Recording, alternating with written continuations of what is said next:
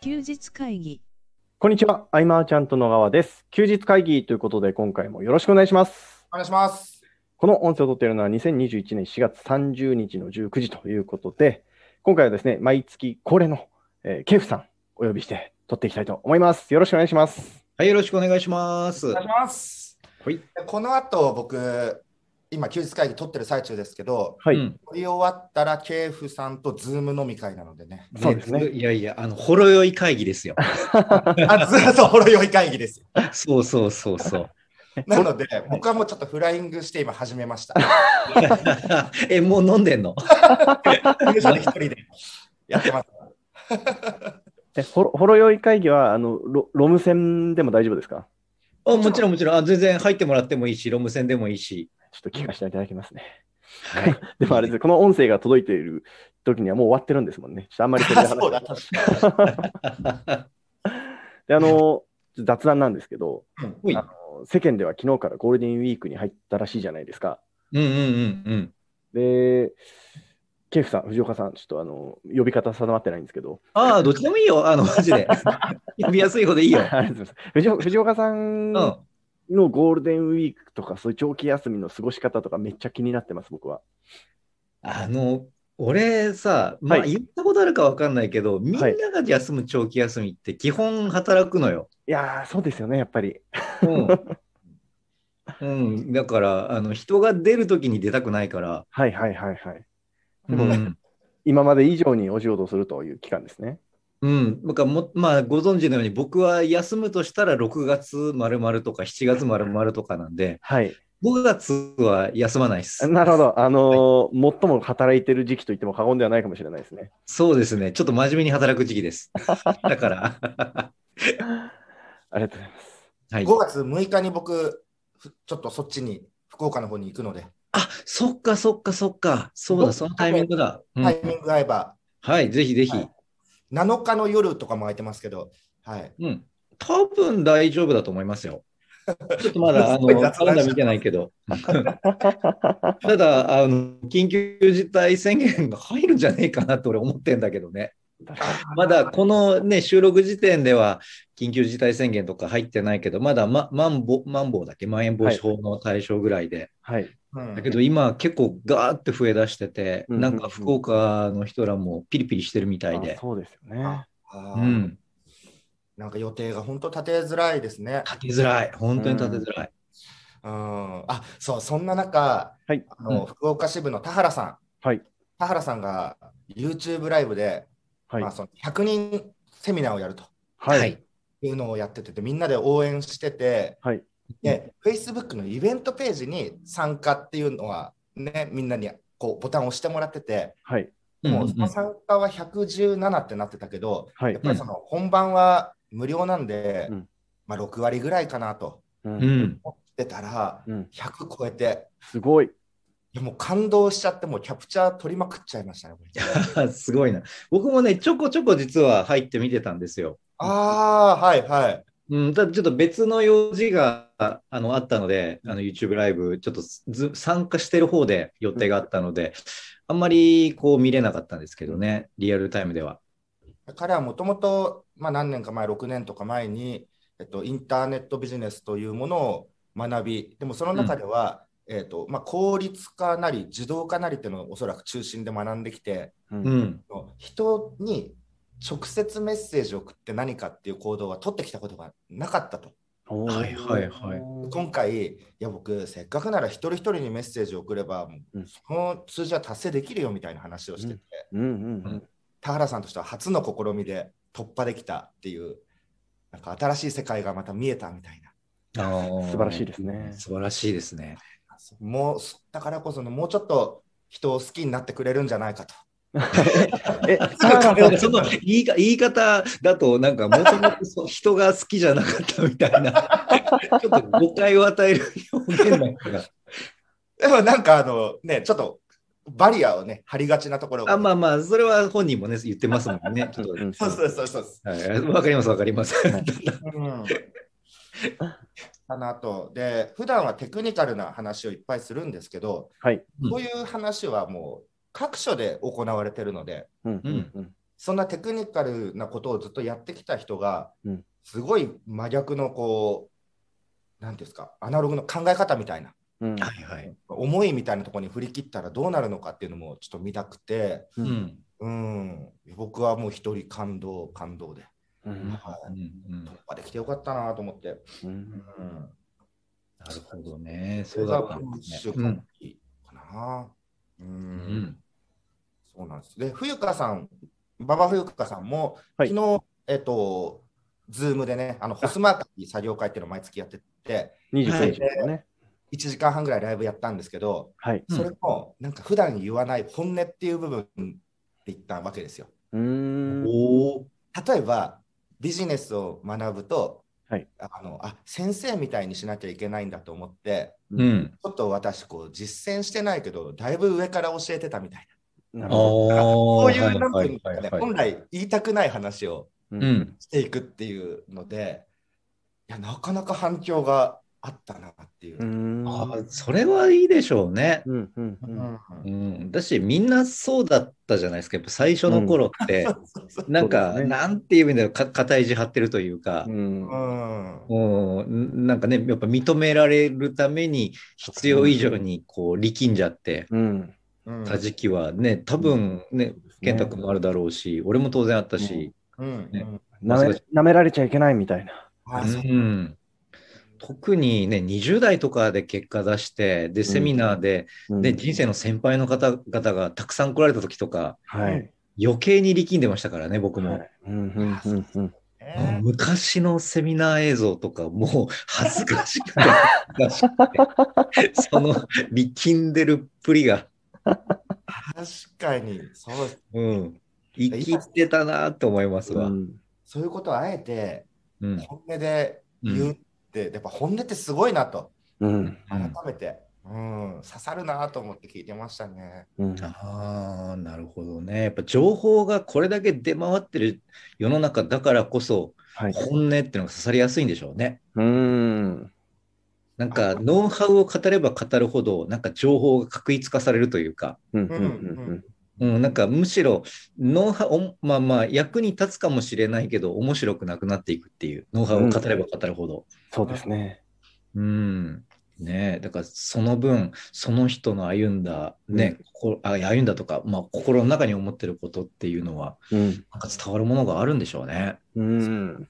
ね特にあの、テクニックがねテクニックの応酬みたいな世界になりやすいじゃないですか SNS とか、そうですね。うん。そうなってくると使ってることがねちょっとマイナスにな部分になってきたりとか見る人にはあうあ、ん。あこの手のパターンに乗ってる人だとか例えばですようんもしくは、うんあの、フェイインスタグラムとかだと一時期、今も流行ってるのかなあの、画像文章、画像文章、画像文章みたいな投稿の仕方、うんうんうんうん。あれをしている時点で、あこの人は売り込んでくる人だっていうレッテルになってしまってるとかね、うんううんうんんうんあったりとか、うん、だから一周して、そのまま使ってる人に好感を覚える方もいれば、このバランスっていうのはなかなか難しいとこあるなとか。うん。うん、だし、あの、先週の休日会議だったかな。はいで、なんか、菅さんが言ってたのが、なんか、SNS のやりとりで、なんかコピペでコメなんかコ コミュニケーション取る。あれはさすがにまずいよね、みたいな。確か、先週のだったよあね。先週だそうですね。 そうあれうんな、僕、返事してないんですよね。ああいうの。なんか僕もなんかそういうコピペで来るやつは、 あの、まあ最初は返事して、しつこく来てたら無視してミュートして ます。なんか見るのが嫌なんで、うんうんうんうん。だからその、そこまで自動にしちゃうと、もうロボもう完全なロボットですもんね、もう人うん間というか、うん、だし、なんで不快感しか与えないことになぜ気づかないんだろうって思いますね。あれ、藤岡さん、あの、注意とかはしなかったんですね。ああ、しないしないしないしない。あの、大人になり ました。あの黙ってミュートという大人な対応を覚えました。なんであの、Facebook でハオロンさんがうん。投稿してるときにコメントで、普通になんかこう、タメ語でメッセージ来ることとかがあって、はいはいはないん。かもうすぐね、もう、は、なんでタメ口とかで返すんですよ。ざわざわしちゃうんですよ、すぐ。うんうんうんうん。そうで、どんな人でも、なんだっけな、ハオロンさんに確か Facebook で3回連続いいねすると、うんハオロンさんの中ではもうロボットと認定してブロックするっていう、ああ、なんか言ってましたね、それ。うんうん うんどんな人であってもブロックするのがすごいなっていう、そう平等にブロックするんですよね。へ本え。当にその、まあ、ハオロンさんの例で言うと、うんそのフェイスブックでハオロンさんのところに行った時点で、彼のルールの中に従うっていうか、なんていうんですか、ねうんうん彼の中でルールがあって、うん。この中でうまくやっていくにはどうしたらいいですかって僕相談もらったこともあって、へえ。あこれはこれですごいなと。もうその輪にはあな、ルールの中に入ってでも、ハオロンさんとね、そうつそなうがりたいというか、気持ちを持たせるわけだから、それはそれですごいよね。うすん。ごいですよね。うん。こういう使い方があるんだっていう。まあ、ただ、例外ですかどうかちょっとこコメントしづらいとこは正直あるんだ けど。はい。あ、そうだ。それで、あの、今日、健太ね、質問はいもらったということで、ははいい。えー読んでいきたいと思います。はい。はい。えー菅さん、こんばんは、えー T と申します。質問させてください。年収800万円までは稼ぐ金額によって幸福だと感じる度合いが比例するけど、年収800万円を境にそれ以上収入が増えても幸福度はほぼ変わらない。えー年収がたとえ2倍になってもたった9%しか幸福度は上がらないという研究結果があるそうです。これについて休日会議でえーお考えを聞かせていただけたら嬉しいです。えーこのコミュニティの名前は言ってもいいのかな、うんえーインフィニティクラブで年収800万円よりもっと稼いだ方が幸せは比例しそうと話題になりました。800万円より1600万円の方が幸せは1.5倍くらいになりそうだと、田中さんもおっしゃっていましたが、私も同感です。個人年収か、子供がいる世帯年収かによっても違うと思います。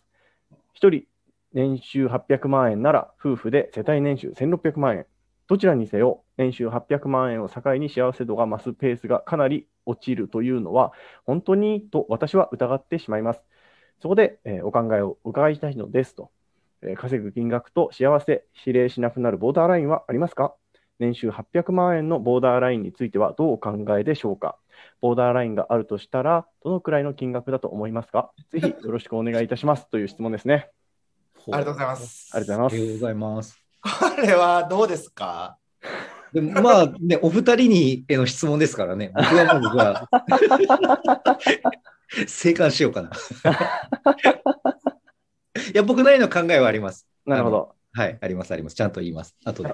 後ほど聞かせてください。はい。僕は800って数字がどうかはちょっとよくわからないとこはうんあるのというのと、うんうんあのそういう研究結果って、うんなんかどっかもう古くのエビデンスだったりするんですよね、また。うんうんうんうんそういうものを、えーひなんていうんですかね、こうずっと伝わってきて、今でもそうかのように伝わってて、うんえーそういうことで何かオファーをする、何かにつながってんのかなとか思っちゃったりするところもあったりするんだけど、あのなるほどそれ以上稼いでもあれだから、うん今の中で何か、なんとかとか考え方とか、幸せの本当は何なのかとか、うんそんな商品が売られたら買っちゃうみたいな。なるほうど。んそういうつながりでも使われてるのかなとも思うんですけど、ただその文章通りでいくと、うん幸福度みたいなものはあん、そうですね、お金をどれだけ得てもっていうのは僕は感じます。うんはい、うーんとね、なんかね、数字を上げれば上げるほど、うんそれだけクライアントの数が増えたり、責任の重さも増してきたり、うんうん。もっとビジネスのことを考える時間になってくるし、うんその普通に1600万円あれば、じゃあ家族とこうして、あこんな時間も過ごせて、こんな時間もって思うかもしれないけど、うん実はよりビジネスに集中してる未来が見えるというか、うんだからもうビジネスが楽しいかどうか、うんなんだろうな、うん、僕はその800万かどうかわからないけれども、うんえー、とそんな変わらないと思います。うんそれだけですようんうんうんその分乗っかってくるものがより重くなるかな。まあ、だし、今の話聞いてたら、菅ちゃんの800、あの、そのビジネスに使いたいって、うん要は利益から再投資だから、うん年収800万っていうのは、要は個人でか、プライベートに使うお金としての800万じゃないですか。ああ、なるほどうんうんたうだん多分またそれ違うと思うんですよ。確かに。あ、そっかそっか。うん。ってなると、多分そこまでうん。あの使いたいところがないからこそ、今の菅ちゃんには、うん。多分そあーそういう発想になってくるんだろうなって今聞いてて思ったんですよ。 ないですね。 なんか年収400万とかでもいけそうだね。家族がはい、 あまあ、家族の方が当然あるだろうけど。そうですね。アクアリウムにめちゃくちゃ投資するぐらい何もないとか、はいは何い。かハマればガッとってあるけど、ほぼないですもんね。ううんん。うん。皆さん、健太はじゃあどうですかいや僕も結論から言うとよくわからないんですけど、あのーなんでしょうね、その僕もそんなに欲しいものがないので、うんあいまいちピンとこないなっていうのと、あと、うん菅さんの一緒にお供させて、いろんな方、僕も知り合いでお話聞かせてもらいましたけど、そのめちゃくちゃお金持ってるけど不幸な人もたくさんいらっしゃいましたし、 あのそんなにお金なくても幸せそうな人もたくさん見てきたので、なんかもう、なんでしょうね、えーなんかバランスというか、要はまあお仕事と、まあ健康と、えー家族とみたいな、そのバランスの問題なような気がしました、今お話を聞いて。おーはいでそはいのそれが取りやすいのがもしかしたらそのラインなのかもしれないななんて今話を聞きながら思いましたけど、うんいまいちちょっと正直わかんないですね。うんうんこういう相談がね、はい、新鮮すぎて、僕とか健太はまあ慣れてないです ね。本当か、えーそうですね。うん、わかんないですね。うん藤岡さん、どうですかはい。僕思ったのは、あのこの本当にと思う気持ちってめっちゃわかんないね。2000万、3000万とか言ったら年収億に欲しいに決まってんやんみたいな。うんうんうんうんうん、思ってたから気持ちわかるし、実際、まあね、その年収1000万とか超えて、はい、ね、その役員報酬で、うんで、もらえるようになってっていうので、最初ってやっぱ言うても使ったじゃないですかうん。結構。一番最初は。多分、お互い、まあちょっと、健太君は分からんと、分からんけど、はい、菅ちゃんと俺は散財した時期はあると思うのよ。 散々してました。だよね。してました。 はい。まあそこは、あの、素直に言おうよ。あの、馬場ふふいかさんみたいに。はい、ちゃもんう、と、あアのクもしようぜ。歌舞伎町とかでね、なんうかん、みんなとわーっと飲んで貸し切ったりとか、ねえ。ましたね。だってそんなのを、ね、何ヶ月、まあ1年やろうと思ったら、年収800万じゃ足んないぜ。 うん、 26、7とか、そうです。そうそうそう。やってましたね。うん、だから、あのやっぱその800万とかその1600万とかっていうのじゃ足らないって思う時期は俺あると思うのよ欲望のままにいくと。うん、だけど、どじゃあそれが5年10年続けられますかっていうとそれが続けられる人ってうん、ほとんどいなくてうん、いゼロではないけどそれができる人はある種の俺才能だと思う、うん一部の人だけができるだから散財し続けられるっていうのは俺一ある種才能だと思ってるから。うん、うん、うん、ほとんどの人はどんどん使うお金が必要なくなってくるというか。うん、うんうん、であのど年々年々そういう物欲も消えていくし、うん、まあ、僕もなんかもね海外とかいろいろ行ったりしたけど、まあ、行って満足したらそんなになんか海外行きたいっていう熱も下がってきたしうん、すげえ高いものもねまあまあそう多少は高いものも買ったけど、まあ、そういうので満足したら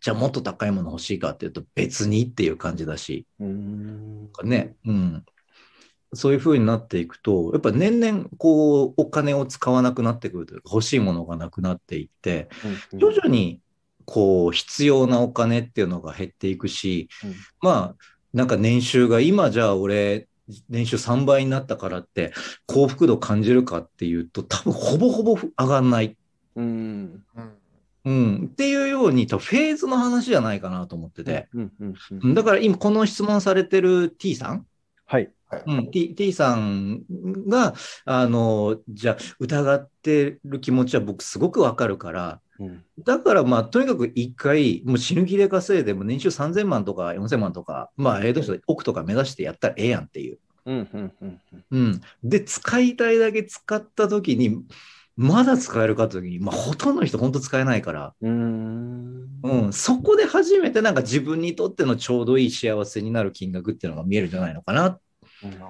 っていうのが僕の考え。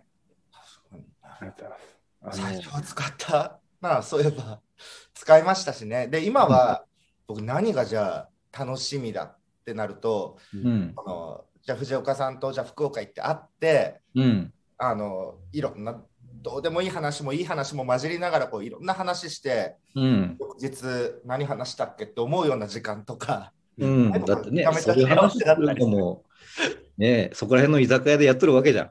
そうそうそう、なんか高くないですからね、全然。うんうんそうそういうなんか人と共通のなんか思い出なり、時間を過ごすなりがね、うん。すごく楽しいなって思う感じで。うん。なんか、それはね、年収800万でもできるもんね。う。うん。うん。なんですよね。物を買うっていうのはそうだな。一時期は、ああ、そっか。でも、せっかくならパソコンの周辺機器を全部一新しようみたいなうん。うんうんそんな時期もあったかな。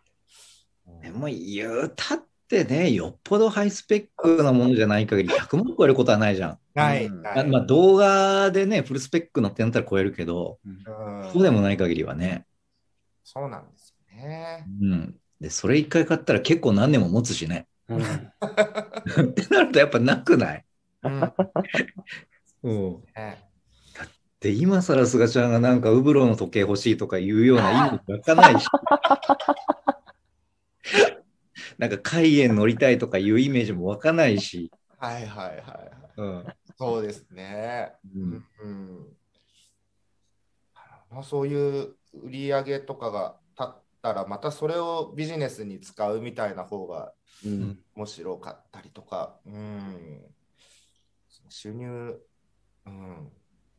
これね、2002年かなんかの研究発表だった気がするんですよね、僕。そあそうなんですねそんな昔なんですね。うんうんうんううんん。いや、でもね、いまだについ最近言われてるかのようにね、この、何う、ん。はい100万とね、うんあのいろんなところで言われてるんですね。うんうんうんうんいやーまあこう、こういった形の質問がやれ。るようになった印象ですね。うんはいうん。あ電波大丈夫ですかあ、うんちょっと途切れちゃいました。そうなんですよね。こういったタイプの質問が来たら、あのー月末まで貯めて、藤岡さんがいるときに聞こうかなって思いました。そういうのいいかもしれない。だって今、僕ら、うん うんってずっと聞いてたし、 そうっていう。うーん。いやいやいや。ね。なんかちょっとこっちのネット回線が悪かったみたいで、ちょっと若干聞こえなかったです。ごめんなあさーすみません。えっと、こういう質問が来たら、また藤岡さんがいるときに聞こうっていう話を今してました。いああ、そうなの。 もうまあまあ、お任せあれ。でもね、休日会議は一回恋愛相談もね、やってまあ、す。そうですよ。ああ、恋愛相談ね。 あのあの後、夫沙汰ないですけども。それはど、どうなの刺さらなかったのか な。なかったかもしれないですね。そういう、えー恋愛相談も載ってんだ。すげえな。 いや、あの、ね、毎週聞いてるのかなって疑問に思いましたけどね。やらせていただいたときは。 あのなぜここにと思いました。 質問の幅が広い方が引き出しなんかね、こういろいろ出てくるかもわかんないんでね、嬉しいそうでですね。うん。す。うん。だから藤岡さんとは今後は、えっと、なんか前回がその周年記念みたいになってて、本当は月末だったんですけどね、うんうんうんうん今度からは、えっと、1週目に毎回ではい。すかね。うん一周。目。はい。了解です。はい。えっとね、あ、もう本当こういう質問でも大歓迎です。はい。はい。ううんん。なんか、うん、僕らだったらどう考えるのかとかでもういいん。ですしね。うん。まあね、なんかいろいろ考えることはあるよね。ううんん。うんまあ、最近、まあ、俺自分のあのケーフラボっていう自分のね有料のマガジンの方で、はいひがちゃんは見てないかな、まあ、もし見てくれてたらあれなんだけどなんかツイッターの、はいえーフォロワーさんがなんか投資詐欺にあって、あら。あはいはい。うん、でその、まあ、お金が、まあ、借金も背負ってしまったと。あらまらら。うん、で、それでなんとかしようって、まあ、ちょっとかわいそうだったから、ね、俺も、まあ、王者金しょった経験があるから、あうんのこういうことしろよっていうのを、いろいろズームでアドバイスしたのね。うーんだ。けど、そのアドバイスしたことを実行せずに、なんか、ノートを書いて、はいなんかこうこうこういうことがありましたみたいなことを、はい。まあ、もうそこまではいいんだけど、はいで、困ってるんで、お金くださいって言って、うーん。なんかこう、1万円、なんかその寄付の金額も、はないんか支援の金額も指定されてて、はい。なんか1万円からで1万、3万、5万、10万、30万っていう。すごいな。うん、で、なんか、こう、感謝しますだけで。いやいやいやいや、それお前、やばいだろうっていう。あーだだけど、多分本当に追い込まれてる時の人間の行動ってああなんだよなって、自分も、当時の自分を思い返してもそうだから、うん。なんか、かわいそうで、せうん責めれないといううか、んうんうんうん。あ、そんな発想になるまでに追い込まれてんだなと思うと、いたたまれなくなっちゃってね。うん。うんで一応彼のためのちょっと原稿を何通か書いてはい。俺ならこうするよっていう、うーん。うん、愛に溢れてますね。そうそうそうそ追ういや詰められちゃうとね、本当に考えがね、うん。すごく狭まったりとか、うんうん。側近でなんかすぐに結果出さなきゃいけないってなると、ものすごい無理なうん。レスをしちゃったりとうか、んうんうんお客さんに負荷がすごいかかるようなうん。とかね。うんなんあーか最近そういう金銭トラブル系の相談がちょいちょいいただいててねえー、やっぱ暖かくなってくると出てくるんですかね、そういうのは。何なんだろうねまあまあまあまあと思いながら、あうん、ーねえますます増えるかもわかんないですね、こうん。う世間が今、本当に身動き取りづらい、取っていいのか取っちゃいけないのかがずっと続くっていううん。なのでね。本当そ確かに。その藤岡さんもおっしゃってましたけど、あの余裕がなくなってくると、やっぱ判断って鈍るじゃないですか。う鈍りますね、はい。なので、また増えてくるのかもしれないですね。嫌になっちゃいますね。うんだからねそんな時にまあま素直に相談できる相手がいるといいですね、やっぱねあ。そうですね。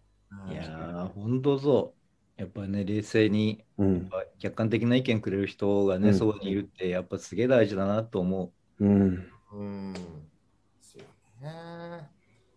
だけど、こう、なんか教える立場ですごくこう、景気がいいみたいなポジションを取っちゃった人とかね、うん。うん。う。うん。いや。大大変ですよ。うん。あそりゃそうですよね。うん。うん。だから俺、クライアントには俺いつも言ってるもん。はい。俺絶対いつか困る時来るから。うん俺いつでも土下座しに行く準備あるから。その時助けてねって。 それ素敵ですねい。つも言ってるもん、クライアンうトにも。ん。だってずっとうまくいき続けるわけないじゃん。そうですね。う。うんん。波がありますよ、本当に。ねえ。うんいや、ありますよ。今日僕、その、この後のね、8時から、あ、はいほろ酔い会議。朝のほろ酔い会議ではいろいろ過去の話もしようと思いますけど、はい。おうおうおう特に僕が収入が10分の1になった時とかうんおうんう。おおあはいるはいはわいけですけど、うん。えっと、まあその、多くの仲間が、こう、結構なね、過剰論知に振り切ってったんですよね。うんうんうんううんん。その時に僕は乗らなかったんですよね。うんはいはい。でもそれは、その人たちにとっては、ああ、菅ちゃん変な正義感出ちゃったよみたいうんうんな、まだ若いんだなとか、うん。うん思われたりとかもあって、うんそうなってくると、今度僕のプロモーションには、まあ、もちろん誰も協力はしてくれないのでう、んうん。本当ゼロから始めるみたいうん。うんな。うん、そう今までその協力でね、あのリストがね入ってたりとかね、うん。出ましたね。でガクンと下がったっていうのはね、ありましたけどね。いやー、わかる。 あそこはなんかね、一個の潮目でしたよね。うん。ねまあ、僕もやっぱ乗らなかった、あの、蹴った口なので、そのお誘いを。うん、まあ見事にはぶられるようになりましたけど。うんうんうん。その流れに乗らなかった者同士は、うん。別に組んでるわけじゃなくて、また一人で頑張ってるんで、そうですよ ね。そうそうそうそう、そうそうそうそ大変な時期ってのはね、ありますよ、う。あやっぱります、あります。本当にあります。はい。ね、そういうああの時どうでしたみたいなそんななんか質問としてもらえたら何でも答えられるんで、はいうんね、休日会議いろいろメッセージもらいたいなと思ってます。はい、それ、菅さんに質問するのめっちゃ勇気いりますけどね。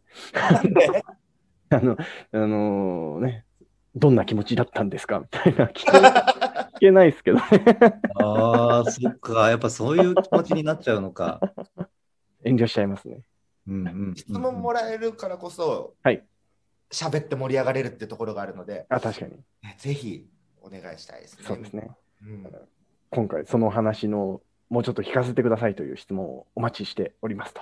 はい。はい。えー今回、このぐらいにしてしておきましょうかね。はい。はい。では、えー今回も最後までお聞きいただきありがとうございました。ありがとうございました。ありがとうございました。休日会議に関するご意見、ご感想は、サイト上より受けたまわっております。